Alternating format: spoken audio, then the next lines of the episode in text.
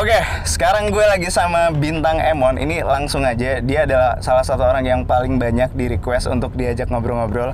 Cuman sekarang berhubung lagi pandemi, kita pakai Hmm. face shield. Bintang, Face shield. lo masih aman? Aman, gue berasa tukang las dong. lo, lo apa kabar? Lo apa kabar? sehat, sehat, sehat. Gila, dia tau gak? Selama corona, muka yang paling sering kita lihat di grup WA keluarga, muka manusia ini. Apa yang lo lakukan, Bin? Ya biasa, hanya melanjutkan konten-konten yang kemarin udah jalan. Kebetulan waktu itu temanya lagi corona, bang. Tau gak sih, ini kan pandemi corona ini kan merugikan seluruh umat manusia ya. Ada Betul. ratusan ribu orang yang meninggal, banyak Ah. yang terdampak, ada jutaan yang terdampak corona. Pekerjaan hilang. Ada satu orang yang mendapat keuntungan dari itu semua. ada satu orang ketika ketika orang lain sedang bersedih, ketika orang lain sedang apa ya, sedang merana, pemasukan jadi susah, harus dirumahkan, Bang, pendapatannya hilang. Nggak agak ditahan, bang. Sebenarnya kayaknya opini ini nggak pernah ada nih di sosmed nih. Tapi itu yang terjadi kan? Iya, takutnya dengan lu ngomong gini Eh, banyak iya, tapi- percikan. Hmm, bener juga ya. Lo orang yang paling diuntungkan dengan adanya corona, iya kan? Jujur loh, jujur, jujur. Gua kalau paling ya nggak tahu, cuma Oke, gua oke gini, Iya, gampang, caranya nggak. gampang, caranya gampang. Followers lo berapa sebelum corona? Coba, followers lo berapa? ratus ribu, 500 ribu. Ya. Sekarang setelah corona 2 bulan followers lo berapa? dua juta, 2 juta, berarti naik berapa? satu setengah juta. Satu setengah juta. Ya, WMR Jogja lah. Lo diuntungkan nggak? Iya. Lo seneng nggak berarti ada corona?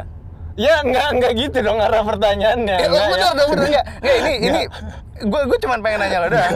Kalau gue, curiga Arif Muhammad. Dia pertanyaannya selalu ngejebak memposisikan lawan bicaranya dalam masalah. Gini gini, kalau gue jujur aja ya, gue termasuk orang yang terdampak corona lah. Gue jadi nggak bisa ngapa-ngapain. Usaha gue yang di mall-mall tutup gara-gara ada corona kan. Iya. Karyawan gue juga semuanya kena imbasnya lah gara-gara corona. Gue sedih dengan adanya corona. Pertanyaannya adalah, lo sedih atau seneng dengan adanya corona? Gue sedih lah. Kenapa lo sedih? Ya gila gara-gara corona kita kehidupan kita tuh semuanya terganggu bang. Dari Kehidupan lo nggak terganggu. Job lo banyak banget sekarang semua pos lo iklan semua. Itu duit pada ke mana, Bin? Nggak, ya Allah bang, apa gunanya punya uang kalau tidak bisa dihabiskan bang? Oke, pertanyaan gue sekarang. Kalau misalnya disuruh pilih, lo milih tetap kayak sekarang atau corona nggak kejadian? Eh lo jangan pegang virus.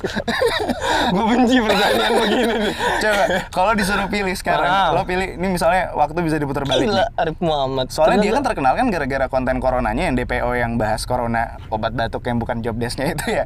Itu kalau disuruh pilih, kita bisa muter waktu nih, ada tombolnya itu remote, plug. Lo milih corona tidak ada di dunia ini atau tetap kayak sekarang aja udah, biarin aja ada corona, karir gue naik. Gue tuh dulu mandang lu panutan lu bang. Kayak- kayak, Wah ini dia nih apa cita-cita gue jadi orang bijak kayak dia nih ih, bisnis macam begini ternyata. Posisikan orang. Gue kalau ada tombol waktu, Hmm. uh-uh. kayaknya enggak deh. Nggak apa. Nggak usah ada corona. Nggak usah ada corona? Ah. Yakin lo? Yakin karena pertumbuhan digital gua Mm-mm. sebelum ada corona pun ya ya jalan Tapi seperti yang kayak harapkan. sekarang. Iya, ini ini sesuatu yang yang nggak ada di rencana lah kan. Tapi denger-denger lo sekarang kaya raya, Bin. Enggak gitu. gua kalau ngomong sama yang mungkin di bawah gua bisa aku bilang kaya raya. Cuma kan sekarang Bukan. saya berhadapan Eh, oke, gini dengan kan. Jadi kan satu-satunya orang yang kalau ria tuh halal gitu. gue kan memantau ya, gue lihat Instagram lo gila. Bintang Emon sekarang semua fitnya itu iklan. Itu Eng- enggak. komik lain, stand up comedian lain sirik gak sih sama lo? Lo dikucilkan gak sih sama mereka? Wah, gue kelar ngobrol musuh gue nambah berapa ini? Enak banget lu mah nanya-nanya doang kan. Hmm, dibilang sirik mah enggak, perasaan gue enggak, teman-teman gue ya tetap gitu-gitu aja. Ya, hati orang kan siapa yang ada. tahu, Nah, itu Hati dia, kan gue nggak yang tahu hati orang. Cuma kayaknya mah fine-fine aja lah, teman-teman gue baik-baik semua. Di depan lo. Ya, ya gue nggak tahu di belakang gimana. Nih ya, soalnya kan gue positif thinking aja baik kita, semua. kita kan semua tahu ya, gara-gara pandemi corona ini kan orang kerjaan jadi susah ya. Iya. penyanyi, musisi jadi susah. Aduh, aduh, aduh, aduh. artis juga jadi susah mau syuting segala macem anak band pokoknya semuanya susah komik juga jadi susah biasanya stand up ke acara-acara sekarang acara jadi nggak ada Iya. ada satu manusia nih yang tetap nyayur nih yang duitnya makin banyak gara-gara corona dan panggungnya ini cuman buat dia sendirian teman-teman komik lain coba ikutan bikin tapi nggak sepecah dia menurut lo kenapa bin dan gimana itu bin Ketimbang HP lo kapan lo? Jawab ini dulu, ntar kita ngobrol. Eh, ini belum pertanyaan loh. Ini masih masih basa-basi baru ketemu loh. Ini belum pertanyaan yang sebenarnya loh. Gila. Coba. Gue tuh gue tuh sebelumnya sebelum ke kantor lu ya, gue nontonin dulu nih. Inian lu konten-konten ini, konten Alphard. Oh, santai pertanyaannya. Ih, baik banget ngarahin. Wah, udah aman lah. Makanya tadi ditanya sebelum ditanya Duen dan siapa? Hah? Buat apa orang di sebaik itu kok? Tidak mungkin posisikan narasumbernya dalam masalah gitu. Soalnya tadi sebelum mulai gue udah nanya sama Bintang, ada do and don'ts-nya nggak? Kalau misalnya ada yang tidak boleh ditanyakan, gue bakal ngikutin. Gue nggak nanya, terus dia bilang, ah nggak apa-apa bang, tanyain aja semuanya. Ya gue nggak salah dong. Silakan Gimana dijawab. pertanyaan gimana tadi? Pertanyaannya adalah, kira-kira temen lo itu gimana? Maksudnya lo nggak kasihan semua spotlight di Indonesia lucunya kalau semua teman-teman lo nggak kebagian? Dibilang kasihan Ya kasihan bang, cuma apa yang bisa gue lakukan? Enggak, ini disensor ya. Anggap aja gue ngomong kasar tadi, nggak apa-apa tuh gue. Tit gitu. Berarti berarti lo kasihan lihat komik lain? Iya, karena gue beberapa dengar ceritanya ada beberapa komik yang income-nya tuh ini banget terganggu banget dengan adanya corona ini karena biasanya hanya main di off air gitu. Eh, bentar lagi gelap bisa kita, lagi burum kita Bin. Oke oke oke. Iya. Oke, Seperti itu. dia. kembali cerah seperti karir bintang. Ah! bisa bisanya lu. itu itu tadi Bisa- kita bisa- lagi bisa. masuk ke karir komika lain. Ah, Sekarang kita, tolong. sekarang kita udah di karir bintang lagi. Terus Bin, Iya, gue gua kasihan, gue berusaha empati. Ada yang minta tolong ya udah gue bantu sebisa gue gitu. kontribusi lo apa membantu komika lain yang sedang kesulitan job sekarang? Males sih gue. gue tuh gue di, Corbuzier sengaja gue gua jawab gue puter-puterin tuh. Biar gue mau nyari aman aja gue hidup gue tuh. Tanya begini lagi. Eh tapi nih, gue kasih bantu jawaban. Gue gue yang bantu jawab deh. Boleh. Lo kan ngebuka pintu sebenarnya dengan lo bikin DPO kan lo memberi satu alternatif untuk menghibur orang secara digital. Harusnya lo, contoh gitu. iya dong, harusnya lo bangga dong karena ketika job lagi susah buat datang stand up komedian, lo ngebuka satu pintu baru buat ngelucu, ya dong. Iya, cuma balik lagi tuh tadi ke pertanyaan lu yang sebenarnya agak menjurus. Semua spotlight jadi arahnya ke gua gitu. Lo seneng? Seneng lah, masa nggak seneng? Ya gue seneng ada spotlight. Ah, Cuma ah. kalau dibilang semuanya harus untuk gue, yang enggak lah, jangan lah. Eh tapi kan kayaknya gara-gara si Bintang bikin DPO, gue ngikutin banget sih DPO lo beneran lucu sih. Ada beberapa yang kurang tapi overall itu lucu banget semuanya. Kan jadi banyak yang ngikutin Bin. Mm-mm. Yang lain kan banyak ngikutin tuh. Pendapat lo gimana dengan lo diikutin bikin kayak gitu? Karena yang gue tahu ya, lo boleh koreksi. Gue sih taunya yang bikin format kayak gitu lo duluan yang yang gue tahu. Lah? ya, terhadap inian lain ya. Sebenarnya untuk awal juga gue bukan bukan awal banget lah. Mungkin Mm-mm. ada yang lain-lain yang formatnya kita sepakat di sini formatnya berbicara depan kamera ya. Iya, iya. sendiri monolog depan kamera ya sebelum gue banyak lah cuma mungkin kalau untuk yang komik Mm-mm. ya yang pertama gua Oke. ya udah gue Nah, tapi kan lo kan diikutin tuh banyak yang ngikutin tuh. Mm-mm. Viko, Mm-mm. eh, siapa lagi yang ngikutin siapa sih? Enggak jangan bilang ngikutin dong Iya, bikin enggak maksudnya ngikutin dalam hal yang positif, maksudnya ikut bikin konten kayak gitu. Viko, Iya. Ardit, siapa begitu segala, bang Wiko segala bang macam. Ardit ya Oke, nah Hmm. perasaan lo diikutin sama mereka gimana? gue biar cerita di sini aja Boleh cerita aja di sini. gue sebenarnya sebel bang Oke. sebel karena gue ngalamin proses mencari format itunya tuh Hmm. gue bikin konten ini konten ini nggak jarang gue tuh dapat komentar ya Bentar kita masuk ke karir komika ah lain jangan diam kamu ya aduh. Oke, bentar. lu Oke, kita kembali ke karirnya bintang. Cerah. Oke. ah lu kalau berulang kali ngomong gini terus ada satu gua keceplosan ikut ih udah kehidupan sosial gua di komik tiga tahun rusak nih Oke, Bang. oke, lanjut lanjut. Lo lo sempat sebel diikutin. sempat sebel karena gua ngalamin proses nyari format itunya Iya. banyak juga komentar yang gue terima yang dah lu udah nggak laku stand up Mm-mm. apa kok kok bikin konten-konten begini apaan sih gitu. sampai akhirnya gue nemu kayak kayak gue berasa capek nyari formula terus udah jalan berapa lama ada yang ikut Mm-mm. gue sih pribadi sebel Mm-mm. tapi gue nggak bisa gue tahu itu merupakan hal yang biasa di Hmm. industri apa pun nggak bisa gue salahkan juga gitu gue udah bersiap diri bang dari dari DPO awal-awal tuh kayak ah nanti nanti pasti akan ada masanya Ada yang ngikutin. banyak yang ngikutin gitu. lah tapi gue nggak nyangka secepat itu gitu Hmm. pas sudah ada oh ya udahlah gue ambil positifnya memacu gue untuk lebih Lebih kreatif lagi. lebih kreatif Gali lagi konten ya. Mm-mm. Tapi dari hubungan personal lo sama Viko gitu-gitu yang lain baik sih karena kayak Viko Viko kan yang setahu gue setelah gue yang pertama iya. Iya, iya, formatnya iya. kayak gitu Viko Viko tuh izin dulu Hmm. dan gue di situ merasa kayak oh oh ya udahlah seenggaknya gue kayak kayak dihargai gitu Hmm. oh silakan bang ayo bikin gitu Oke, oke, oke. mungkin oke, kalau Viko nggak oke. izin gue agak lebih double lagi mungkin keselnya Sebelnya ya. Ah, jadi respect bang Viko Nah, Bin, tapi kan gue kan nontonin stand up stand up lo juga kan, Ah. yang yang lama-lama gitu kan. ah, yang di Eh, Indosiar Iya, yang di mana-mana lah, yang di YouTube YouTube gue nontonin. Kalau menurut gue gua ya, kalau menurut gue ya, jujur ya, ini Hmm. pendapat gue pribadi, selera gue ya. Lo lebih lucu di DP di DPO daripada lo stand up di depan orang. Kalau lo nya sendiri, menurut lo lo lebih lucu di mana dan lo lebih nyaman di mana, Bin? gue sih kalau dibilang lebih nyaman jelas sih gue lebih nyaman di stand up affair Ketemu Eh, orang, energinya ya. feel Hmm. berhasil bikin tawanya tuh dapat banget kalau di situ tuh benar-benar kosong walaupun tetap dapat apresiasi dari orang-orang lewat Hmm. komen dan uh, atensi lainnya cuma kayak beda aja feelnya gue berangkat juga gue lahir dari stand up comedy Hmm. gitu cuma untuk beberapa tahun belakangan ini gue kayak baru nemuin pola stand up gue yang bener gimana gitu Hmm. dan rata-rata materinya itu memang bukan untuk di YouTube. Iya, jadi iya, yang iya, diupload di YouTube adalah yang buat gue tuh hitungan buat komik-komik tuh materi buangan. Materi yang oh ya udahlah nggak terlalu. Yang penting aman di TV gitu. Karena kalau materi off air sekali dibawain di TV ya udah angus nggak Iya, bisa iya, dibawa iya, di iya, off air iya, ke mana-mana. nah beberapa tahun belakangan gue lagi pede sama stand up gue juga. Hmm. di dengan DPO ada juga kalau disuruh milih salah satu gue tetap stand up Tetap stand up ya. tetap stand up Tapi yang paling berasa perubahannya apa? diplomatis banget gitu Dia so, so- diplomatis banget ya, cari aman banget. Eh, perubahan yang paling lo rasakan, Bin. Tentu saja finansial dong. finansial. Tidak ada lagi milih menu di ojol lihat-lihat harga. Sorry, sorry, sorry, sorry.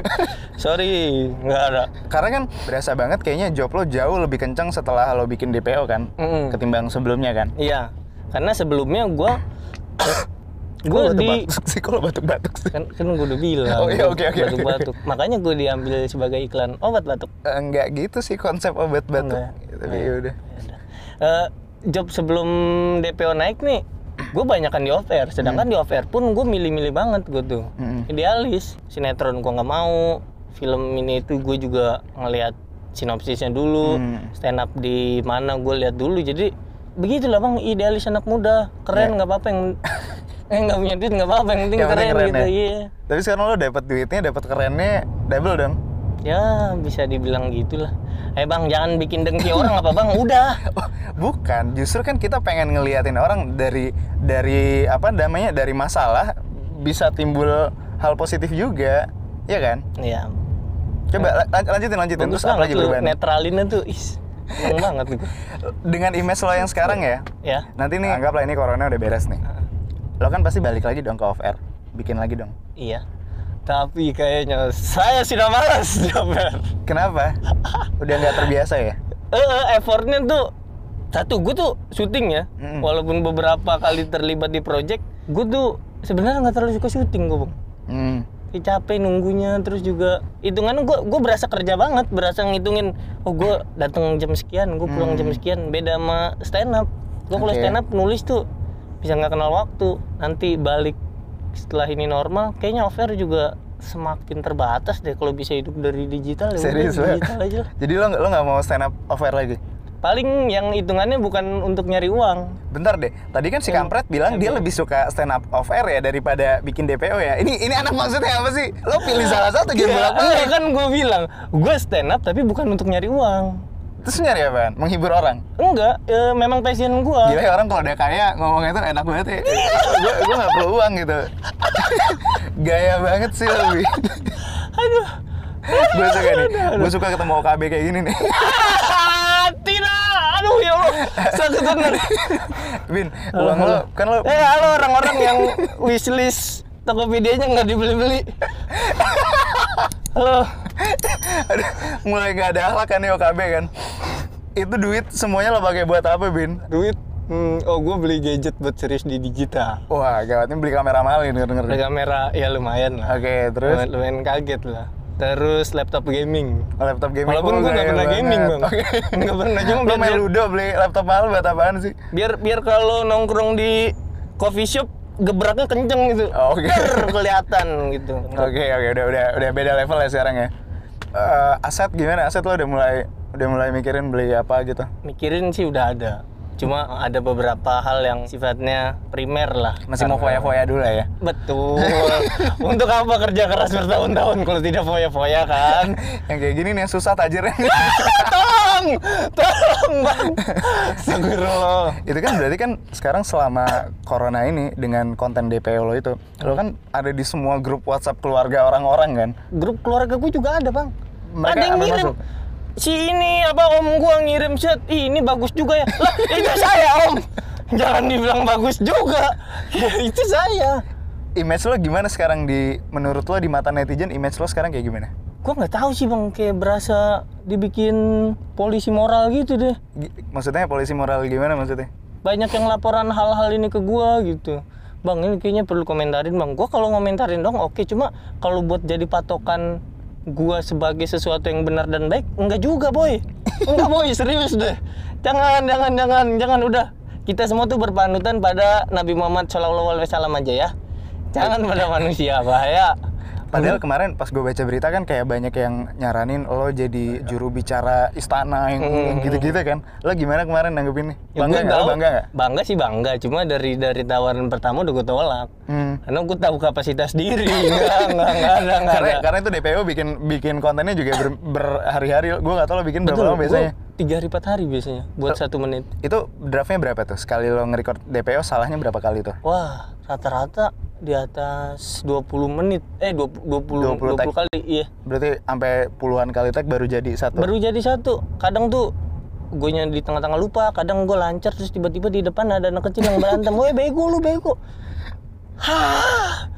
Nggak bisa omelin juga ya udah lah gue ulangin lagi. Tapi ya kalau misalnya apa namanya yang biasanya terjadi ya Bin ya, ketika lo udah pecah nih, lo udah pecah banget, ekspektasi orang kan makin tinggi ya. Hmm. Lo ngerasa berat nggak sih sekarang jadinya karena semakin banyak yang perhatiin, lo jadi takut garing, takut nggak lucu, ada perasaan kayak gitu nggak Bin? Sangat bang, sangat kayak kayak gue berusaha bertanggung jawab atas atensi-atensi baik yang Karena ekspektasi orang sekarang nih udah udah segini Udah nih, tinggi. kayak dulu bintang kan dulu nggak ada yang peduli nih, segini nih. ah begitu begitu juara begitu juara stand up komedi lo yang keberapa sih season berapa sih tiga. Season 3 ekspektasi orang jadi segini Lumayan nih. Nah, segitu. sekarang gara-gara corona DPO sampai Ah, keluar segitu atap nih lo. ekspektasi orang. Nah. Lo gimana tuh ngejaga maintain ekspektasi orang Bin? satu ya gue gue berusaha sekeras mungkin sih. Bahkan gue sih nggak sadar gue berusaha sekeras itu ya. Cuma Hmm. kadang orang-orang terdekat gue ngingetin nggak usah segini juga kali tang cuma nggak tahu gue dari dulu memang memang ngerasa harus iya perfeksionis gitu deh bang.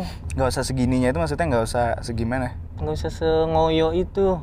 Hmm, nggak usah seproduktif itu gitu. Ah, terus juga gue juga mulai apa ya mulai paham dengan teori "Ih, ya udahlah nggak nggak usah perlu bertahan terus di atas gitu. Yang penting tetap hidup aja. Oh gitu? Ah, ah, jangan jangan jangan wah nggak nggak ada istirahatnya kalau manjak terus tuh. Ah gitu. Tapi tapi gimana? Enak nggak ngelihat teman-teman di bawah gitu dari atas Eh seneng sih. Jadi jadi kan Lo eh, seneng ngeliat maksud- teman-teman lo bukan bukan bukan atas? gitu maksudnya. Hei dengerin ya. Maksudnya gue kayak oh gue bisa berkontribusi lebih banyak untuk teman-teman gitu. Iya iya iya iya iya. iya. Indo. Keren banget. Beloknya Ya Allah, itu gua- beloknya itu gue gue suka banget loh. Walaupun sebenarnya hatinya tuh terlihat ada iblis iblisnya Astagfirullah. Gue tuh kalau Deddy Corbuzier gue ngerinya sama sama instansi dan ini lain-lain. Ini kehidupan sosial gue bang. Teman-teman gue semua ini ya Allah Arif Muhammad lu tapi ya. Bin tapi kan fasenya ya biasanya ya kalau udah kayak gini masuk ke fase kaget kan terus mulai depresi nggak kuat menanggung beban. Lo lo udah mulai stres belum? Udah mulai stres. Serius lo serius juga. Apa yang lo rasain apa? Gue berasa sibuk tiap hari capek tapi nggak nggak padahal nggak nggak jelas iya ngapain ya? nggak nggak ngapa-ngapain gitu kayak ngerjain ini belum selesai pengen ngerjain ini ya rencana gue tuh ke depan semuanya banyak kerjain ini nggak yang jadi jawabnya kebanyakan ya Enggak gitu juga sih. Enggak udah jujur aja udah maksudnya spill spill aja udah langsung. ya jawabnya nambah. Enggak jawab lo kebanyakan. Enggak ada, enggak kebanyakan tuh kan pribadi orang masing-masing. Enggak, enggak jawabnya Ya kebanyakan gue tahu. Aduh Muhammad begini ternyata lu ya.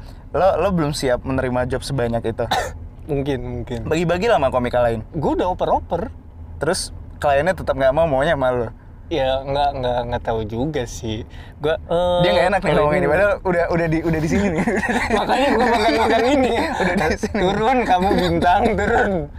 Dia kalau ada yang masuk ke gua kalau sekiranya nggak cocok ya gue oper yang lain gitu dan dan gua nggak ngontrol itu jadi apa enggak ini jadi apa enggak yang nggak tahu gua. Tapi lo ngelemparnya ikhlas. ya ikhlas lah Ikhlas ya. Eh, eh. Berbagi ya. Berbagi di bulan suci Ramadan Untuk yang membutuhkan. dan emang dasarnya gue sayang sama teman-teman stand up comedy Indonesia Ah, serius. bang Gue takut habis video ini dia dimusuhin deh sama Bang Ajis presiden stand up Indo nggak gue gila gue nggak usah ditanya lah gue untuk stand up Indo mah. Oke gini, kan kemarin kan gue ngepost kan foto lo di feed gue kan. Mm-mm. Terus di situ di top komen itu banyak banget yang nanyain tentang lo dan Alca. jadi jadi Alca ini adalah salah satu tim gue di kantor Mm-mm. dan disinyalir mempunyai hubungan spesial sama Bintang. Mm-mm. Lo pacaran apa gimana sih sama Alca? Hmm, gini aja deh. Di, anggap aja dia cewek yang paling dekat sama gue lah, udah. Gitu. Alca nyokap lo? Enggak. Iya, kedua berarti.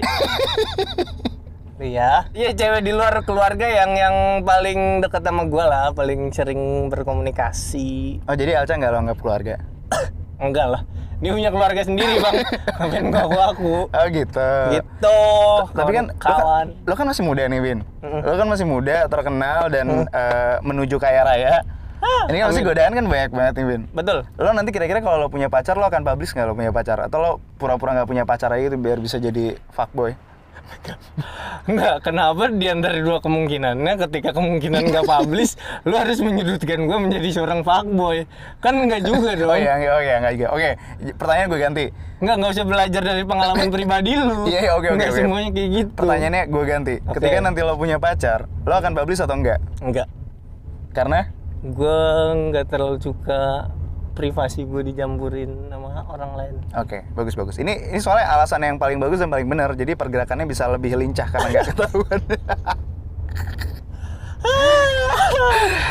Tapi gue emang dari dulu jarang dekat sama cewek, Bang. Iya iya iya iya iya iya. Ya. Gue gue tahu ceritanya. Gue dengar ceritanya lo belum pernah pacaran sama sekali ya. Iya. Lo umur lo berapa sih sekarang? Sekarang 24. 24. Kira-kira lo kebayangnya lo nikah umur berapa? 43, 44 gitu. Wah, enggak. Enggak segitu juga dong. Kira-kira lo kebayangnya masa lo kebayangnya masa depan lo gimana, Bin? Aduh buat bayanginnya gue nggak berani deh. Mungkin maksudnya? mungkin mepet-mepet mau 30 deh. 20, 29 tahun 11 bulan gitu ya. Ya, gitulah 11 bulan 25 hari. Lo orang Betawi kan ya? Iya. Kira-kira nih lo pengennya nanti bebas gitu calonnya atau Betawi juga biar bisa silat-silatan pas nikah gitu. Enggak, enggak perlu gitu kok. Kan ada yang namanya palang pintu. Oke. Kalau kita berdua silat-silatan, palang pintunya ngapain? Dia di air bingung Oke, tuh. oke, oke, oke. Kan? Hmm, gue sih bebas, nggak ada kriteria khusus ya. Lu jangan kayak gitu dong bang. Ke sana kayak gue tuh memberikan open ini. Apa enggak, enggak, enggak. Maksudnya kan kita pengen tahu nih, semua orang pengen tahu kriteria wanita idaman bintang itu seperti apa. Kita perlu tahu. Lo cewek tulen dong? Cewek tulen. Oke, Gue cewek gara-gara nggak pernah deket sama cewek, pernah disangka homo gue bang. Oke. Oke. Berapa kali gue disangka homo, lu homo ya tengah. Gue nggak pernah ngeliat sama cewek, males sih gue PDKT-nya. Oh, kan tipikal fuckboy banget nggak pengen? PDKT kayak langsung aja gitu ya kan? enggak enggak enggak bukan berarti nggak PDKT terus langsung enggak ya ya udah Ya udah, ya udah. Coba, coba kita ya kita kita hitung nih kriteria lo. Satu, cewek asli lah ya. cewek asli Dua, kulitnya bersih kulitnya bersih. Oke. Tiga. gue kan gelap gini kan biar anak gue tuh kayak zebra tuh Oke, oke, oke.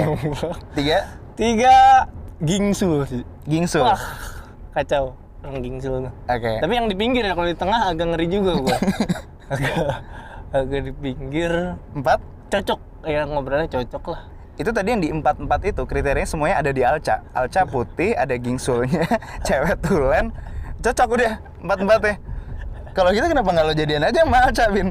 gue gue sekarang lagi fokus karir bang Oh, fokus Ya, karir. karir sama pendidikan tuh kayak eh, buat gue dan keluarga tuh Berarti Alca tidak lebih penting dari karir lo sekarang. dia membantu gue dalam karir Membantu lo dalam karir. Jadi fungsinya untuk membantu aja. Setelah lo mencapai karir yang bagus, ya udah makasih Alca gitu. ya enggak gue gue tandain deh dari tadi berapa menit lu tuh menyimpulkan sendiri lu dari tadi lu. Habis lo, lo gantung, statement lo gantung. bukan gantung cari aman. Abu-abu gitu. Ya itu udah lain cerita lah. Nanti lihat mungkin jawaban gue akan berbeda lagi di titik yang gue mau nanti. Lo berapa bersaudara, Bin?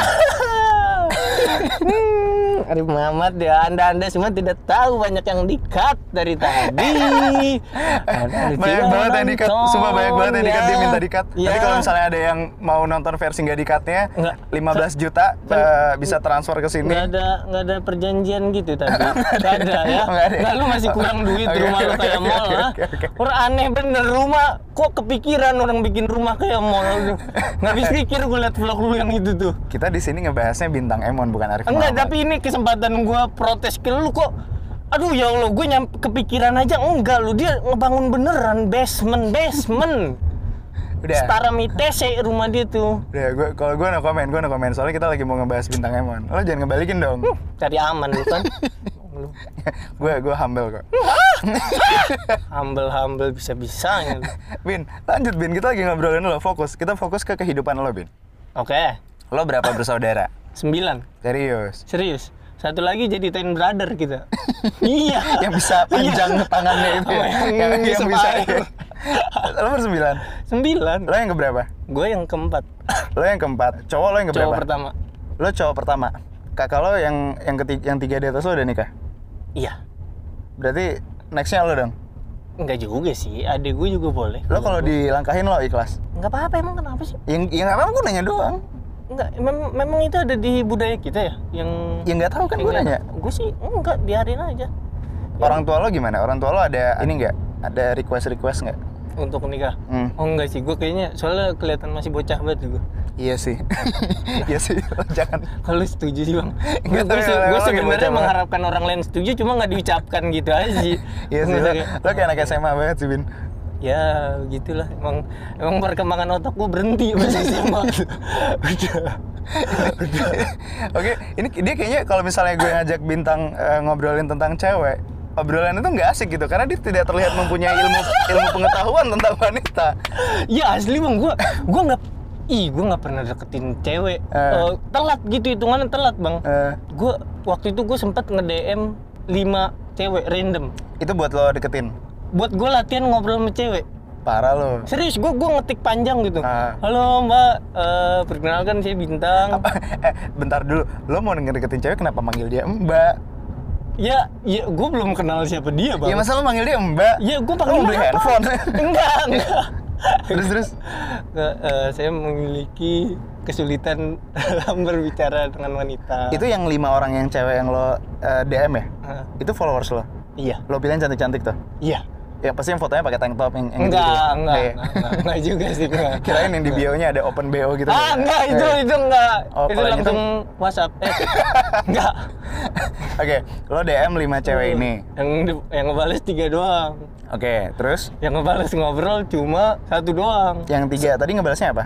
Yang satu balesnya lama, Hmm, yang satu nyuruh ngaji. serius? Serius. Apaan sih? Lo Gak tahu. chat siapa sih? Terus gue gue bilang kan, "Eh, iya mengalami kesulitan bla, bla." bang daripada kesulitan ngobrol sama cewek, mendingan ngaji bang. Ya, ya udah deh, ya udahlah ya. Lo bilang ke ceweknya lo kesulitan ngobrol sama Iya. cewek. Nah, yang satunya lagi sisa satunya itu gimana?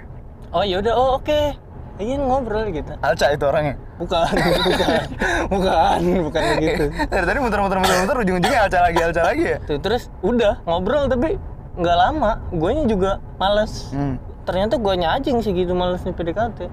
Tapi lo nyaman gak ngobrol sama cewek? Jangan-jangan. Enggak, enggak, enggak gitu sih. Kan kita nggak tahu kalau lo nggak nyoba dulu. Iya kan nggak usah nyoba juga dong bang. Siapa tahu lo nyaman. Gue pernah nggak sengaja nonton. Langsung ah, apa ini? gue kaget, gue nggak tahu gue. Lo save nggak videonya? Enggak dong, namanya nggak sengaja. Tapi sekali nonton bang dari SD sampai sekarang membekas. Ih, Nyesal gue Oke oke, kita kita cukup bahas tentang wanita karena sepertinya bintang Emon tidak expert di bidang itu. Mm. Kita ngobrolin konten aja nih. Cara lo ngulik konten DPO itu gimana, Bin? Rata-rata hampir sama dengan materi stand up. Mm-mm. 90% lah sama dari observasi, terus mind mapping, kemudian ngasih sudut pandang sama ngasih sikap. Semuanya hampir persis sama, cuma bedanya kalau DPO gua apa ya? Gua peruntukan untuk satu oknum. Momentumnya juga pas ya kayak yang lagi rame DM artis Korea lo ngebahas Iya, itu. Corona lo ngebahas itu gitu ya. Iya kayak gitu. Jadi jadi ngebahas memang apa yang sedang dibahas. Dari semua konten DPO lo yang lo pribadi paling suka paling lucu menurut lo yang mana? Sholat. Yang itu ya, yang ada celengan kelihatan Ah, itu. Yang Balung Mariana. Kenapa? Kenapa yang itu? gue gue suka aja sama, sama punchline punchline yang ketemunya terus setelah punchline-nya langsung ditempel punchline lagi jadi kayak kayak lebih gue ngerasa lebih padat sih hitungannya kan semenit kalau yang itu semenit kalau yang corona tuh hampir dua menit yang Korea juga hampir dua menit jadi lebih padat Tapi yang yang pertama kali lo bikin konten DPO, lo udah tahu nggak sih kalau itu tuh bakal viral di Facebook, di WhatsApp? Maksudnya lo arahnya ke sana atau yaudah lo gue bikin bikin aja gitu? Eh, hanya untuk Instagram Cuman tadinya buat Instagram. konten Instagram gue doang karena gue nggak punya konten apa apa di Ah, Instagram ah. gue bikin gue dikasih tahu siapa gitu udah udah nyebar di Facebook. YouTube, udah di Ah. Facebook di YouTube juga bahkan gue kan masih masih nggak tahu banget soal YouTube ya pas gue ngecek ada tuh yang udah bikin kompilasinya tuh 1 Hmm. sampai 6 ya Allah dipasangin iklannya juga nggak tega-tega dia gede banget gue ngeliatnya kuning semuanya bang kayak ular laut dong kayak jedanya tuh gini-gini tuh ya Allah ya Allah Sedih nggak lo? Kan kemarin kan sempat ramai juga ya masalah pencurian konten Hmm, dari kesel sih uploader. gue kesel. Lo kesel? Kesel lah. Ya gue udah udah Bikinnya capek banget, itu, stres banget nulisnya itu, kan? terus tiba-tiba ada yang upload dan gue gedeknya mereka ngaku-ngaku bang. Ngaku-ngaku sebagai bintang Emon gitu. Komen-komennya dibalas, iya makasih ya udah support gue. Halo, hei, kok lu bisa bilang support gue gimana sih? Ih, ngetul lagi gue nggak ada otak gitu. Ini kan ya semenjak corona ini lo nyadar nggak sih? Makin banyak, makin kelihatan sifat asli masyarakat Indonesia dari kolom-kolom komen misalnya di Instagram, di Twitter, dari tweet-tweet orang. Lo lo ngikutin nggak? Lo masih buka Twitter gitu-gitu kan? Menurut lo masyarakat Indonesia itu kayak gimana, Bin? Apa yang lo suka dan lo tidak suka dari masyarakat Indonesia, Bin?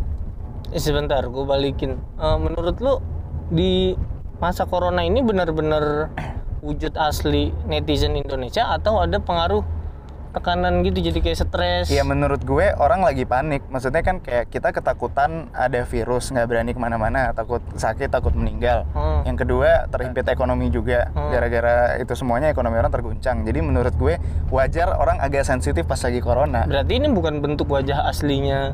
Ya gue nggak tahu.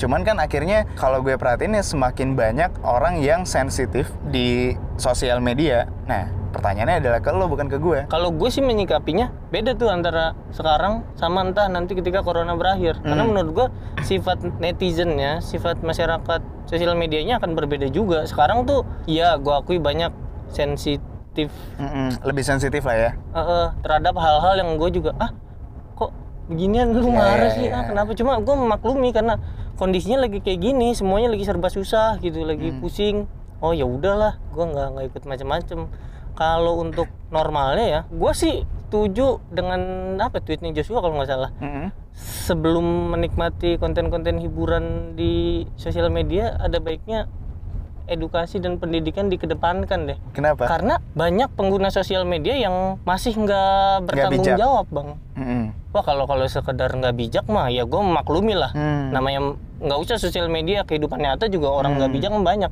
cuma orang-orang yang jahat ini loh banyak di sosial media yang pakai akun anonim Komen datanya dia nggak kelihatan dia komennya jahat maksud Iya, gue iya. itu menunjukkan aslinya dia ketika dia nggak harus menerima konsekuensi Hmm. dari yang dilakukan Hmm. bisa sejahat itu gila orang-orang tuh Iya iya iya iya. ancam bunuh lah perkosa lah aduh gila kok kok bisa segitu enteng yang ngomong gitu jahat banget Tapi kan ini kan dengan karir lo yang sekarang kan fans lo kan jadi banyak banget Timbin. Mm-mm. Haters lo nambah nggak? nambah lah Apa yang di hate sama mereka apa? hmm, kayak konten DPO gua kayak ini orang kok ngerasa paling bener mulu sih Maksudnya paling bener apa itu kan bercanda? ya nggak tahu mereka merasa begitu merasa kayak gua mengomentari sesuatu Mm-mm. yang mungkin buat sebagian orang banyak lainnya kayak wah iya ini bener banget mewakili gitu Mm-mm. terus mereka merasa ini orang merasa lebih baik daripada orang lain gue sih ngeliatnya di setiap tren apa pun ya Hmm. ada segelintir manusia yang berusaha melawan gitu yang kayak Iya, kelihatan iya, iya, anti mainstream ya. Heeh, kelihatan kayak Iya, iya, sorry iya, gue iya. nggak Iya, ini iya, iya, iya. jadi ya ya udah gue gue menyikapinya kayak oh ya udah itu koreksi buat gue Hmm. cuma gue gampang banget ngeblok orang bang Oke. Lo tipikal yang daripada lo bales, eh, lo bacotin, lo Mm-mm. blok aja. gue blok cuma gue juga ngebloknya nggak punya pakem yang jelas. Eh punya pakem yang jelas Hmm. selama yang dia komentari nggak mengusik gue kalau ngomentarinnya kayak oh kali ini kurang lucu nih. Hmm. garing. Gue sih masih oke tuh. Hmm. yang dikomentari adalah kontennya. Oh ya udah setelah Iya, itu iya. gue bikin lagi. Cuma kalau udah ke yang lain-lain kayak ya tadi itu apaan sih lu so bener? Ya ya gimana? Gue nggak Iya, bisa iya, rubah iya, yang iya. itu. Iya, iya, iya. jadi daripada gue ribet mending gue ganti. Dan gue tuh ngebloknya benar-benar ngasal bang. Kayak misalnya lihat komen-komen terus ada yang oh ini potensial rese nih di masa depan nih tahu gue Iya, iya, ada yang iya, iya, iya, iya. apanya aneh-aneh terus pas gue cek digembok waduh sorry deh mohon maaf nggak dulu kalau kelihatan sama gue sekali komen yang potensial rese ya udah Ya, followers nambah satu setengah juta, hilang tiga empat. Oke lah ya, Win ya. Sesombong itu ternyata anda sekarang ya. Enggak gitu. Gua gua tuh pengen bukan pengen ngajarin, pengen berbagi, pengen sama-sama. Ayolah udah sosial media yang sehat aja. Sesu- Iya, iya, yang iya. yang memang sefrekuensi sama lu Tapi aja. tapi ini lucu sih. Ini ini emang menurut gue sekarang orang lagi sensitif banget ya. Kayak kemarin eh, baru nih baru gue gue abis nonton videonya Fitra Eri lagi nge-review mobil BMW yang baru. Oke. Terus ada salah satu komen di situ yang gue baca, tolong peka dikit lah, empati dikit. Orang lagi susah ekonomi malah bermewah-mewah. Hmm. Kan dia reviewer mobil. Betul, betul ya. ya memang itu pekerjaan dia. gue masih tidak bisa nerima. Maksud gue, gue gue mengerti konsep empati. Maksudnya orang lagi susah, kita jangan nunjukin kita mewah-mewah segala Hmm. macam. Cuman Fitra Eri itu reviewer mobil. Memang kerjanya itu. Emang ya. kerjaan yang nge-review mobil dan itu Iya. mobil bukan punya dia juga. Emang ker- kerja doang. Lu kalau lihat Chef Juna masaknya bentuknya aneh-aneh, jangan lu komentarin, "Hmm, banyak gaya lu." Enggak. Emang itu kapasitasnya dia gitu kan. Maksudnya gue mencoba memahami orang lagi sensitif, tapi gue belum ada di level yang bisa paham ngatain Fitra Eri jangan bermewah-mewah review mobil. itu kerjaan dia. Itu orang yang yang udah nggak demen, Bang. Jadi nyari-nyari celah aja. Maksud gue gini loh, apa ya? Sensitif oke lah, maksudnya kita bisa mencoba memahami, tapi kalau dengkinya udah keluar itu kan udah Susah. udah susah Orang kan. tuh kalau udah dengki, apa aja dicari, Bang. Bener, Bang. itu itu Nih, itu nih, tadi nih, kita ngobrol ininya goyang-goyang nih. Di komen nih atasnya, oh itu atasnya bisa nyebar virus tuh. Pasti ada Oh, gitu-gitu emang, tuh. emang ya, emang di sosmed itu emang ketika lo ketika lo memutuskan eh, untuk jadi sesuatu lah di sosmed dan lo punya banyak pengikut, pasti konsekuensinya lo siap dikomentarin banyak orang kan. Mm. Dan emang kadang bikin stres banget karena komentar orang itu macam-macam dari yang oh oke ini masuk dia kalah tapi bisa gue ambil buat introspeksi gitu, yang mulai aneh-aneh sampai ke level yang tadi. Level yang yang jelas gitu. Tapi ke level yang udah iri dengki gitu. Jadi itu yang itu bikin lo gimana? Bikin lo Kayak murka nggak kalau kayak gitu? kayak enggak sih gue ngeliatnya kayak ya Allah orang goblok banget sih kayak kayak maksudnya nggak ngerti konsep begitu bang. Kayak gue siap siap menanggapi kalau memang lu masuk argumennya gitu loh. Iya iya iya. iya. kayak ada beberapa depo gue yang yang orang komentar ya terus yang kemarin yang corona ya terus gimana orang-orang yang kerja? Ya kan gue dari awal udah bilang yang kerja di luar hati-hati ya. Lo kalau nyetel video makanya nggak usah di skip 5 detik awal tuh gue tahu kayaknya agak nge-lag tuh awal terus dipencet tuh agak ke tengah. Tahu gue sering juga gitu sih. Cuma poinnya ketinggalan jadinya. Bin, menurut lo nih Bin, lo orang yang sama nggak di depan dan di belakang kamera? beda sih kayaknya. Kayaknya beda. Beda, bedanya apa? Bedanya bintang di panggung yang terkenal dan bintang di kehidupan nyata. banyak banget. Kayak dari sikap gue di panggung. Kalau sikap gue di panggung kan untuk saat ini lebih dikenal sebagai seorang yang penggerutu gitu. Hmm, apa pun dipermasalahin. Hmm, marah-marah mulu bawaannya. Oke. sedangkan kalau ketemu di kehidupan nyata gue diem orangnya pendiam. Nggak nggak yang sebawel itu senyerocos itu nggak seaktif itu ngomongnya. Gue kalau kalau ada kemungkinan gue diem mendingan gue diem gitu. Tapi nggak, kan- nggak terlalu suka ngobrol sama orang gue juga. Nah, ekspektasi orang sama pelawak, entah itu stand up komedian, entah itu pelawak lainnya, pokoknya orang yang mereka anggap lucu. Mereka kan ekspektasinya, wah aslinya pasti lucu nih, enak banget eh, jadi pacarnya bintang, pasti ngakak mulu, pasti ketawa mulu, yang gitu-gitu kan. Enak banget temenan sama bintang, pasti ngakak mulu. Pas udah ketemu aslinya, ternyata banyak juga pelawak yang pendiam, yang Iya. introvert, yang nggak lucu gitu kan. gue tuh eh, banyak komentarin kok kok nggak kayak di panggung sih kok diem gitu sih ngelucu dong ah gimana kok tiba-tiba suruh ngelucu aduh gimana ya tukang sunat juga di kehidupan sehari-hari nggak nyunat mulu di tiap waktunya tuh ya bagian dia kerja aja gitu cuma memang itu apa ya salah satu barometer keberhasilan seorang komedian sih kalau bisa membangun ilusi Hmm. bahwa dia tuh memang begitu gitu. Hmm. Itu kayak salah satu faktor yang kuat untuk menimbulkan tawa. Jadi kayak secara nggak sadar Personanya udah kuat lah ya. Heeh. Ini dengan pencapaian sekarang yang kayak gini, Bin, dengan semua pencapaian lo yang udah segini, kira-kira ke depannya apa lagi nih yang mau lo capai, Bin? Konsistensi aja sih paling. Hmm. Konsistensi karena gue gue masih masih nggak tahu masih belum nemu pola bersosial media. Maksudnya gue gue kan tadi bilang gue memang kalau ada kesempatan nyari di digital ya udah digital aja lah. Mm-mm. Gue masih belum tahu nih cara gimana untuk bertahan di dunia digital ini karena kan baru-baru banget terjun. Karena pasti lo nggak mau juga kan jadi one hit wonder yang Nah, itu oh, banyak. udah terkenal tiba-tiba hilang mm-mm. gitu kan. banyak kayak gue gue bener-bener merhatiin yang gitu-gitu sih yang one hit wonder Hmm. termasuk salah satu keputusan gue yang gue ambil karena gue berkaca dengan one hit wonder itu Hmm. gue nggak mau masuk TV kemarin Sebenarnya kenapa? itu gue ngerasa kayak Lo takut terlalu terlalu cepat naiknya? eh, iya expose-nya gue gua nggak nggak mau terlalu sebanyak itu udah Hmm. gue di sini aja lah nggak usah nyampe TV gue diundang untuk aduh diundang untuk apa-apa untuk dibikinin program enggak deh udah gue di sini aja jangan maruk orang maruk meninggal Setuju gue. Kalau ini kalau ini gue setuju. Nah, kayak soalnya salah satu contoh maruk juga ya. Ketika lo kayak sekarang Bin, lo udah biasa terkenal sekarang dan gue lihat kayak lo ngepost DPO yang nge-like sampai satu juta, share-nya gue nggak tahu itu pasti banyak banget. Pasti yang nawarin endorse pasti kan macam-macam kan. Hmm. Barang-barang aneh segala macam. Mulai dari yang barang branded, dari klien, dari brand sampai barang-barang online shop yang aneh-aneh pasti yang nawarin lo banyak Iya, banget kan. Lo filternya gimana? Lo ambil semua atau gimana? untuk saat ini gue ngambil yang brand-brand aja lah yang Brand-brand gede doang. yang udah jelas gitu Ah, untuk endorse endorse gitu gue jujur gue memiliki concern tersendiri terhadap mm-mm. iklan-iklan gitu deh karena gue sendiri pun gedek gue kalau ngelihat public figure atau apa Hmm. yang hanya sekedar ngiklanin tanpa Tahu bertanggung produk yang- jawab Iya. atas apa yang dia iklankan itu gue kayak ya lo gue sempet ngebaca tweet yang korban-korban itu loh bang tahu korban yang Dulu, eh, apa bal, apa ini kecantikan Ah, segala macam. ya ya lu demi uang berapa sih kok sampai begitu Tapi kan- Ka- kalaupun gua nanti inian endorse ya mencoba sampai sekarang gua masih belum megang endorse sama sekali bang Hmm. Ke depannya gimana? Lo bakal bakal ngambil bakal endorse nggak? megang cuma ya itu benar-benar gua filter sih Iya iya iya. Soalnya kan nggak ya nggak semua endorse kayak gitu. Maksudnya kayak gue Iya. juga gue filter banget kan endorse yang gue ambil. gua gua udah siap banget jadi ini kan ya gua ini rev, honest review ya kayak kayak gua awalnya Guys ini tuh enak banget. iya ya kan? kayak Sumpah gila. nggak bohong ini tuh enak banget gitu. Gila ya. gue kalau nggak ada ini nggak buka puasa gue lanjut puasa sampai besok.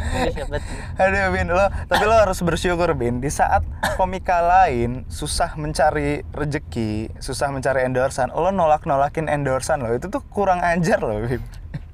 Balik lagi kayak tadi. Lu mau ke sono lagi Oke, kan? Bin, ini kita masuk ke tahap berikutnya. Yang main kan yang tadi gue bilang gue udah ngepost foto lo, gue udah milih beberapa pertanyaan. Hmm. Lo udah siap menjawab Bin? Udah siap. Eh bang, ini namanya konten apa sih bang? Nggak ada. Gue sengaja nggak mau bikin kontennya karena gue tahu gue nggak konsisten bikin ini. Oh. Jadi ngalir aja udah. Mana gue di- ditanyain kan mau mau konten Alphard nggak? Disebutnya konten Alphard. Gua gua ngajakin collab juga dong. Lu mau nggak konten Vario? Ada gua no Vario item. Joknya nggak bisa dikunci. cuma- PSBB tapi Oh iya, gua betul. bloknya gimana? Nanti habis corona aja ya biar, Iya, iya, biar bisa iya. gue blok ya. Habis sih. Gue sengaja nggak namain ini sih. Nanti yang kamera di depan bisa sih gitu. Nggak halangan. Aman pokoknya. Oke, ayo kita mulai baca pertanyaan dari netizen. Jadi ini biasanya kalau misalnya gue bikin konten kayak gini, yang yang ngefilter milih-milih pertanyaan ini di tim gue itu Alca. Oke.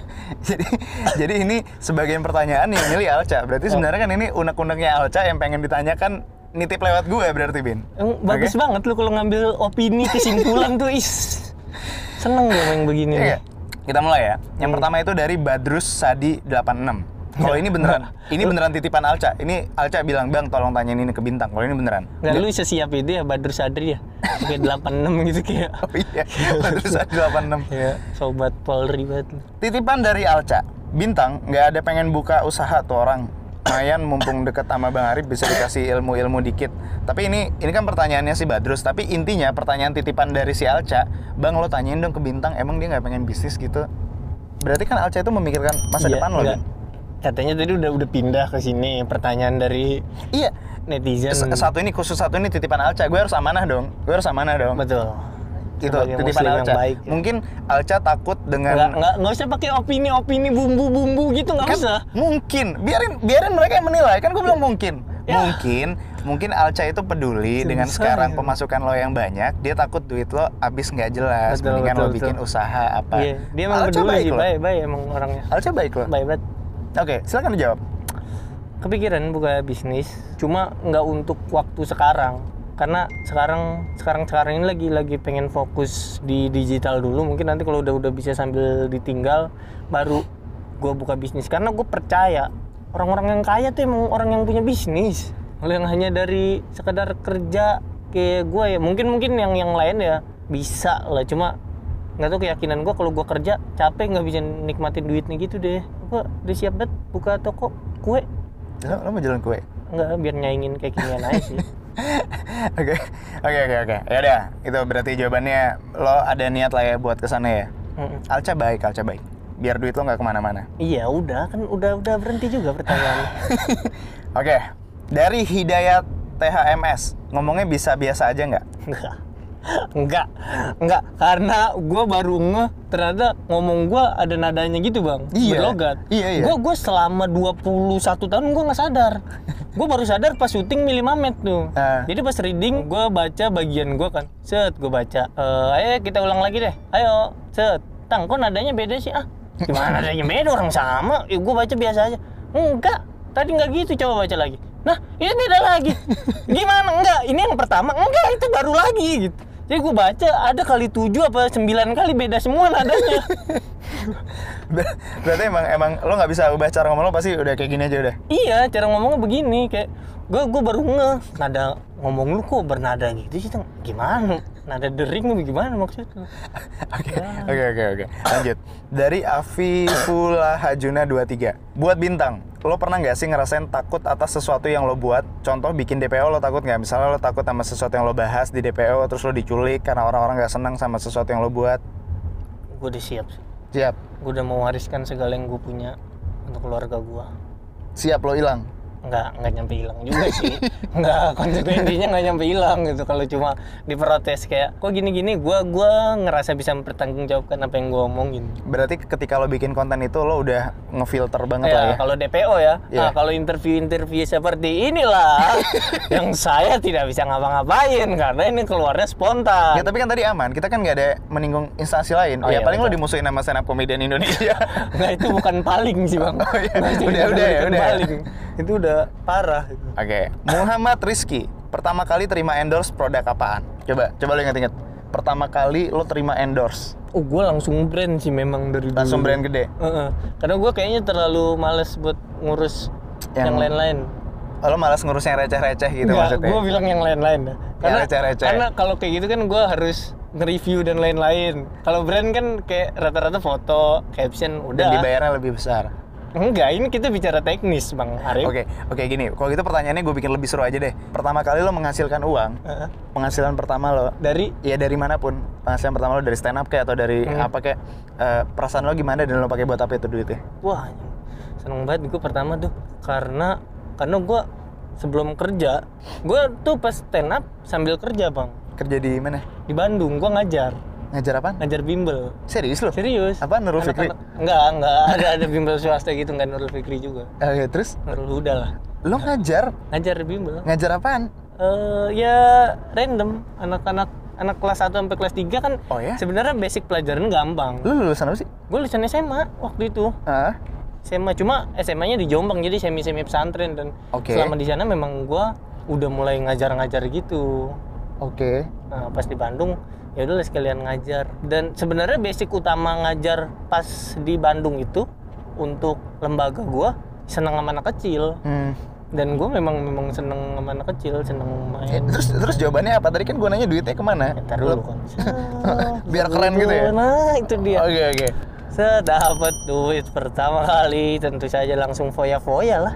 Serius? Lagi langsung dibeliin habis, beli baju, beli handphone, Itu pendapatan pertama lo tuh. Lo nggak ngasih orang tua lo kayak apa kayak? ngasih. Oh nggak ada ahlak nih orang asli. Enggak, kan gue bilang. kan gue bilang, lu udah udah udah siap di mulut ya. Jadi kayak sayang nggak dikeluarin. Aduh. Dari Citra, wah ini kakak gue nih. Kenapa bisa pas nyinyirnya kayak mama lagi nyinyirin anaknya? Tapi lo nyinyir banget sih di, di depo itu lo nyinyir banget sih. Itu lo menjiwainya dari mana, Bin? Bisa lo sampai kayak gitu banget, Bin? Nggak tahu, kayaknya memang memang basic kemampuan Kayak gue. dari hati banget gitu loh kayak. Iya kayaknya memang memang basic gue tuh nyinyir gitu di kehidupan. Gue pas SMA, iya kayaknya memang gue dari dari SMA tukang nyinyir deh kayaknya. Se segitunya. Segitunya apalagi pas SMA gue ketemu partner-partner yang memang ya sama senyinyir gue. Gue tuh sama teman-teman gue pernah, ayo kita coba yuk sejam Hmm. nggak ngomongin orang. Kandas di 4 menit. Langsung. Tapi salah satu poin ya yang bikin gue suka kontennya bintang ya, walaupun dia nyinyir, walaupun dia ngebacotin orang, lo tuh tahu batasan gitu loh, masih ada ahlak lah. Lo, apa ya? Gue masih bisa terima bacotannya karena gue yakin lo udah melewati beberapa filter, tapi sampai di tahap yang masih seru. Soalnya kan ada kalau beberapa komika lain kayak harus ngomong jorok dulu, harus ngatain fisik dulu, harus kelewatan dulu buat sampai lucu. Nah lo bisa nih lucu banget tapi nggak sampai ngelewatin batas-batas itu. Itulah yang yang makan waktu 3 sampai 4 harinya itu, Bang. Karena lo mesti ngulik banget ya. Ah, filter. Gue tuh benar-benar kata per kata gue hitung. Hmm. Itu kalau corona tuh kemarin gue inget banget di Dedi juga gue bilang corona gue nggak pakai kata ngeremehin Hmm. orang meninggal karena ngeremehin corona itu kan beda artinya dengan orang meninggal karena corona. Itu Kalau ngeremehin gue cabut habis gue itu Ya ya ya ya ya. ya. se, se sedetail itu gue Berarti tuh lo pikirin banget itu ya. sangat Oke oke oke oke pantas kok keren keren keren keren. Miftah Aditya, Bang Bintang kenapa sih mukanya kayak tape? nggak mohon maaf nih Mifta ah. emang muka gue ada ragi enggak lu lihat nih bye-bye nih ya Gimana aku tape? Enggak selalu sulit tape gimana? Tape lonjong loh, singkong tuh lonjong panjang. Muka kayak tape itu kayak gimana ya? Gimana? Enggak lembek muka gua. Nadila MTH, Hmm. Bang Bintang pernah nggak ngerasain masa-masa terberat dalam hidup? Wah, pernah. Apa coba? Mas? Wah. Coba. Pas ini nggak tahu gue ada dua kayaknya Oke. yang gue inget satu pas gue SMA pas gue SMA tuh gue kan SMA nya di Jombang ngerantau jauh dari orang tua Mm-mm. sedangkan itu pesantren ya? Iya, semi-semi pesantren gitu, nggak full pesantren. Sedangkan pada saat itu ekonomi keluarga gue lagi jatuh-jatuhnya bang. Hmm. Jadi gue benar-benar merasakan apa ya, jurang kemiskinan tapi sendirian. Mm-mm. Dan tuh wah nama gue tuh bang selama sekolah sampai lulus nama gue tuh ada di papan pengumuman sebagai orang yang, Yang, yang belum bayar SPP. Iya, papan Terus? pengumuman itu sampai lulus gue tuh. Jadi gue kayak Tapi lo nggak di nggak sampai di Deo. enggak. Eh, ketika gue udah punya kemampuan ya gue lunasin. Eh, lo jajannya gimana ketika itu? Ya ya udah seadanya lah. Di- masih dikirimin sama nyokap tapi Dikirimin cuma ya untuk pas-pasan bertahan hidup. untuk yang bayar kos aja gitu deh yang yang Hmm. biar tetap tinggal kos itu udah sekalian makan jadi ya Hmm. udahlah aman tapi yang lain-lainnya benar-benar terbatas yang kedua adalah pas gua di Bandung gua kan kerja di Bandung Hmm. bimbel itu sambil stand up. Nah gua berhenti gua balik ke Jakarta dengan harapan Jakarta kan pusatnya hiburan termasuk stand up juga pusatnya di sana. Banyak kesempatan banyak guru-guru banyak ilmu lah. Gue kira gue akan berkembang di Jakarta ternyata nggak tahan gue di Jakarta. Karena gue nggak cukup bagus dalam membuat relasi. Akhirnya gue balik lagi ke Bandung tanpa mempunyai pekerjaan full stand up. Yang stand up tuh Itu itu sebelum lo terkenal dan sebelum ikut Suca. iya gue balik ke Bandung benar-benar mendedikasikan hidup gue untuk stand up. Yang stand up tuh kerjaan nggak jelas Iya iya iya iya. Nggak- nggak iya. pasti. Dan kalau lo nggak terkenal kan bayarannya juga nggak terlalu tinggi Iya, ya. nggak nggak terlalu tinggi. Gue tuh pernah ada di tahap gue nangis karena capek, bukan mau nyerah ya. Hmm. Nangis kayak nangis, wah, udah, yuk, yuk, lagi yuk, gitu. Kayak abis itu langsung ketawa gitu anjing. Ternyata hidup bisa segininya gitu. Titik baliknya mulai hidup lo enak itu kapan? Pas, juara. Suca itu. Pas juara itu. Pas suca. Gue sebenarnya nggak pernah mau ikut suca, tuh nggak. Terus Karena gue males dengan dengan pasar yang Ah. mereka ambil awalnya karena idealis gue masih setinggi itu, Ah. masih nggak bisa ngelihat semua dengan luas. Cuma ada beberapa senior gue yang nyarankan, udah lu coba ikut ini aja, suca lumayan ngisi waktu sebelum lu ikut ke Kompas. Hmm. Gue dari dulu pengen bet di Kompas hmm, sesuai sama inian gue lah. Ya udahlah cobalah ngisi-ngisi waktu ya menang. Ih, gue jadi nggak bisa lanjut ke Kompas. Oke, baiklah. Kita lanjut. Nah, ini ini nyambung nih sama yang barusan nih. Dari RDN RDNA. Pernah mikir nggak kalau misalnya di Suca lo nggak menang, itu Hmm. kira-kira bakal kayak gimana? Arah hidup lo ke mana tuh kalau waktu itu Gua jadi kasir McD. Gua udah, ngapalin gua ah, panas spesial. Gua ih udah udah ngapalin gua. Ada kenalan gue yang di McD udah Ini siap. beneran? Ini beneran? Iya, udah siap nampung gua. Ini beneran? Bener. Gue tuh sebelum Suca ya, itu Hah? tuh titik-titik sebenarnya Suca tuh titik-titik gue udah mulai cabut dari stand up, Bang. Oke. Gue udah ngerasa capek nih Udahlah, ngejar stand up. aja gitu. Oh, sekian lama. Cuma wah kayak kayak belum ketemu arahnya gue nih sementara umur gue terus jalan Hmm. keluarga gue juga eh, ya gue anak laki-laki tertua ngerasa Hmm. punya tanggung jawab sebenarnya udah mulai gue tinggalin tuh stand up tuh Hmm. terus ya itu disadarin sama teman-teman ya udah coba ikut aja gue coba eh bisa Emang, kalau- emang nasib orang nggak ada yang tahu ya. wah iya itu kalau pas ngisi formulir pulpen gue hilang gue males wah udah Itu berarti kalau misalnya waktu itu dia nggak menang Suca, lo bisa nemuin dia di McD Serengseng ya. betul betul ada ada ada ada pakai ginian juga nih pas corona nih Lanjut. Dari Eh. Sianida. Sianida, ih, kok lu pede ya bikin aku kok kok kepikiran sih lu namain Sianida? Bang Emon. Gue sebenarnya nggak nggak nggak terus suka dipanggil Emon. Kenapa? Nama lo tuh aslinya siapa sih? Gusti Bintang. Emonnya itu apa? Emon tuh nama panggilan pas SMA. Kenapa lo dipanggil Emon? Ya ceritain lagi. Ini ada tongkrongan gue tuh bikin pemilihan nama. Oke. Ada kayak gitu ya? Ada musyawarah mufakat lah kita Oke. sila keempat banget tuh. Oke. Dibagi nama. Nah gue telat datangnya. Sisa cuma Emon sama Jaya. nah gue kalau bintang Jaya berasa toko dinamo gue. Gue Iya, iya, dinamo tuh iya. kan. Ya udah mau mau bintang Emon aja. Oke, baiklah. Bang Emon, Nggak- kenapa sih ya kalau ngomong jidatnya nyerengit-nyerengit gitu? Ini. Lo jawab ke dia dong, dia nanya bukan gue. Gini. Gimana? Begini. Oh kayaknya bawaan kalau gue emosi deh. Kayak ketika gue udah emosi ada beberapa kontrol bagian tubuh yang rusak gue tuh. Jidatnya begitu, hidungnya kadang kembang kempis sendiri gue tuh. Nggak tahu gue ngikutin alur aja. Pas gue cek videonya lah, kok begini ya? Ini kan berarti kan tapi gitu. poinnya adalah orang-orang itu mulai memperhatikan lo secara detail loh. Ketika lo terkenal, orang lebih detail memperhatikan lo. Mm-mm. Bentar lagi dia tahu nih lo lo suka warna apa, lo suka makan apa, celana dalam lo motifnya kayak gimana. Bentar lagi Ya, mereka tahu nih. Kalau sampai situ in- intel. Paparazi, paparazi. Paparazi, ngeri sih. Lanjut, lanjut, lanjut. Karis Piayam, apa sih yang bakal bintang lakuin di masa mendatang dan siapa manusia yang bikin termotivasi? Karispi ayam. Gua- Iya ya, kenapa nama orang aneh-aneh banget ya? Iya, aneh-aneh banget. Bener pertanyaannya menarik, cuma gue jadi berat gara-gara username-nya gitu. Tapi loh. fotonya cantik loh. Oke, oke. Hah? Putih, kulitnya bersih, Oh, boleh gingsul. Backgroundnya merah kayak foto rapot. Eh, ini, ke depannya gue mau, gue pengen stand up di US. Stand up di US. Heeh, pakai bahasa Inggris. Jadi nggak nggak ba- nggak dengan nama Indonesia dan market Indonesia. Bisa. Bahasa Inggris. Hmm, Gue udah belajar tuh ini. bisa. Berarti openingnya for all of my friend. Iya. Gitu ya.